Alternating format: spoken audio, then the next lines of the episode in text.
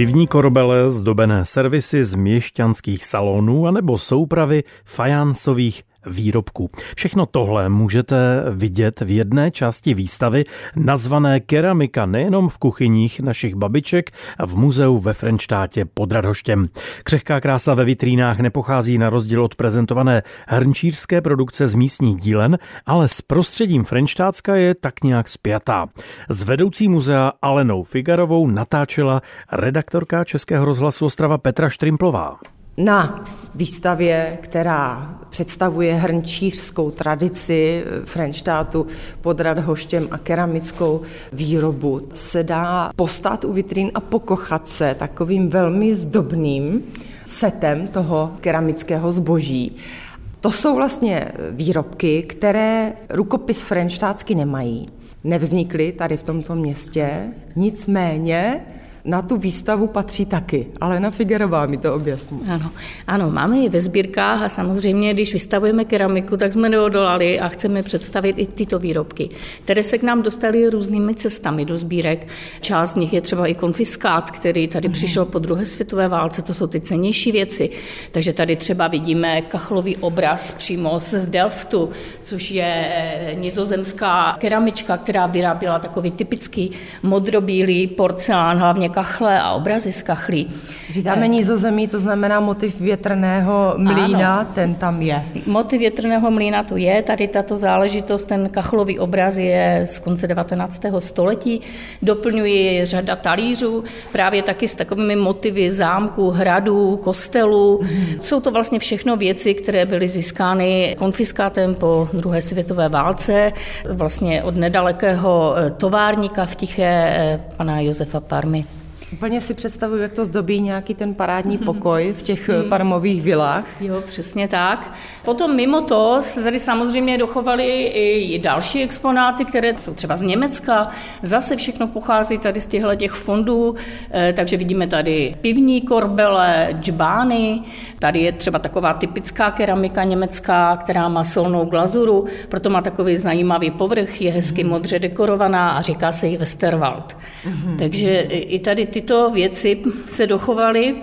No a zároveň, protože jsme v části, kde je keramika, která nevznikla ve Frenštátě, tak se snažíme představit i třeba tvorbu z nedaleké Kopřivnice, to je kopřivnická fajánc, takže to vidíme tady v této vitrině, co všechno se vyrábělo v kopřivnické keramice, včetně třeba takového lva, který se položil na kachlová kamna, které se potom také v pozdější době v kopřivnici vyrábělo. Uh-huh.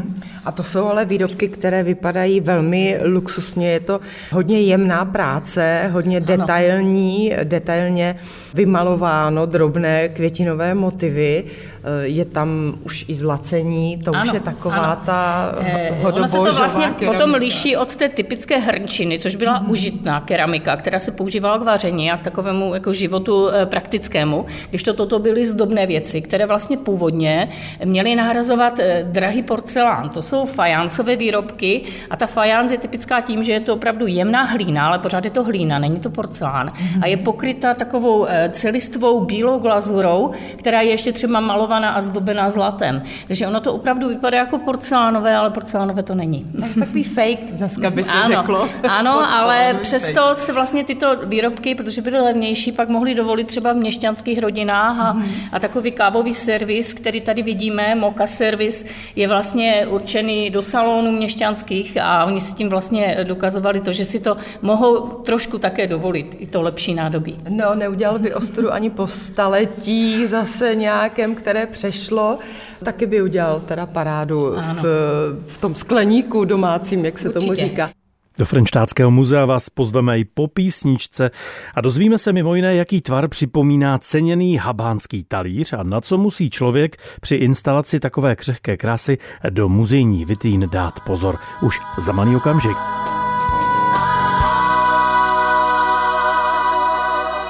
Muzeum ve Frenštátě pod Radhoštěm láká návštěvníky na výstavu užitné i dekorativní keramiky.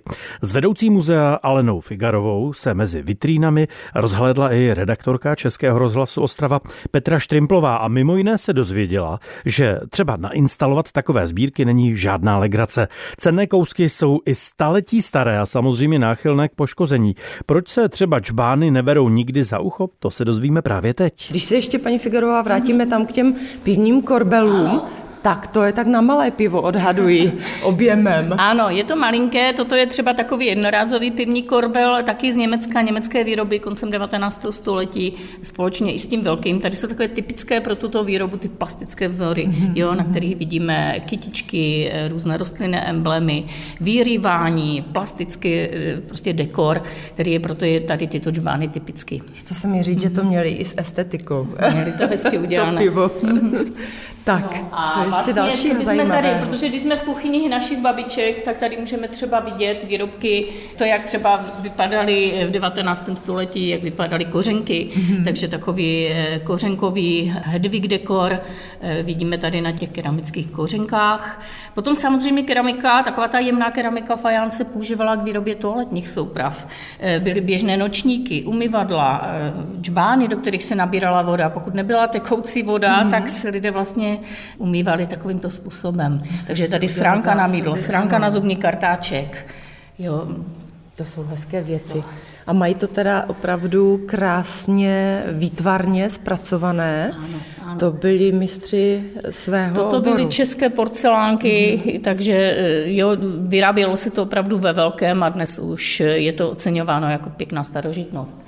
Poslední vitrína, ke které se dostáváme, je vitrina s výrobky habánskými a posthabánskými. Mm-hmm. To jsou vlastně nejstarší věci na výstavě a musím eh, tedy datovanými věci. A třeba tady bych soustředila pozornost na ten habánský talíř, což je nejstarší datovaná věc 1703 je velice prostý, jednoduchý. Oni ty výrobky měli vkusně dekorovány, jednoduchým dekorem a byly velmi ceněny. Ti habáni pro toto řemeslo, oni byli zdatní řemeslníci ve všem, ale byli i dobří eh, hrnčíři a výrobci eh, vlastně fajance. Kam si zařadíme habány? Habány si zařadíme na Jižní Moravu, kde oni přišli už v 16. století a potom eh, na Slovensko. Oni se postupně museli přesídlovat. To byla vlastně sekta náboženská, která, když někde nemohla už vydržet, tak ji vlastně vyštvala využívali, takže oni potom odešli na, na západní Slovensko, ale tam dále vyráběli ty džbány a nechali tam tu tradici toho dekoru. Takže mm-hmm. když potom ti slovenští výrobci vyráběli, tak je velmi kopírovali. Mm-hmm. Takže to, co tady vidíte, něco je opravdu těch habánů, to jsou tady ty nejstarší věci. Tady třeba džbánek datovaný už po roce 1700, ale pak jsou tu i posthabánské věci a to jsou vlastně už věci, které se tam vyráběly v duchu této tradice. Mm-hmm. Co si u toho, mluvili jsme o tom talíři mm-hmm. nejstarším z roku 1703 datovaný, co si představit, že tam naservírovali? To je jakoby hluboký talíř mm-hmm. na nějakou polévku? Anebo... Eh, mohlo to být používáno i jako dekorativní talíř, ale mm-hmm. mohl to být klidně servírovací talíř na jídlo. On má takový zajímavý tvár, tady ho není moc vidět, ale ze spodu on vlastně je takový kulatý. Mm-hmm. A tady tomuto tvaru se říká kardinálský klobouk, takže to je i typický takový eh, vzor Člověk těch habánských talířů. Ano, mm-hmm. ano.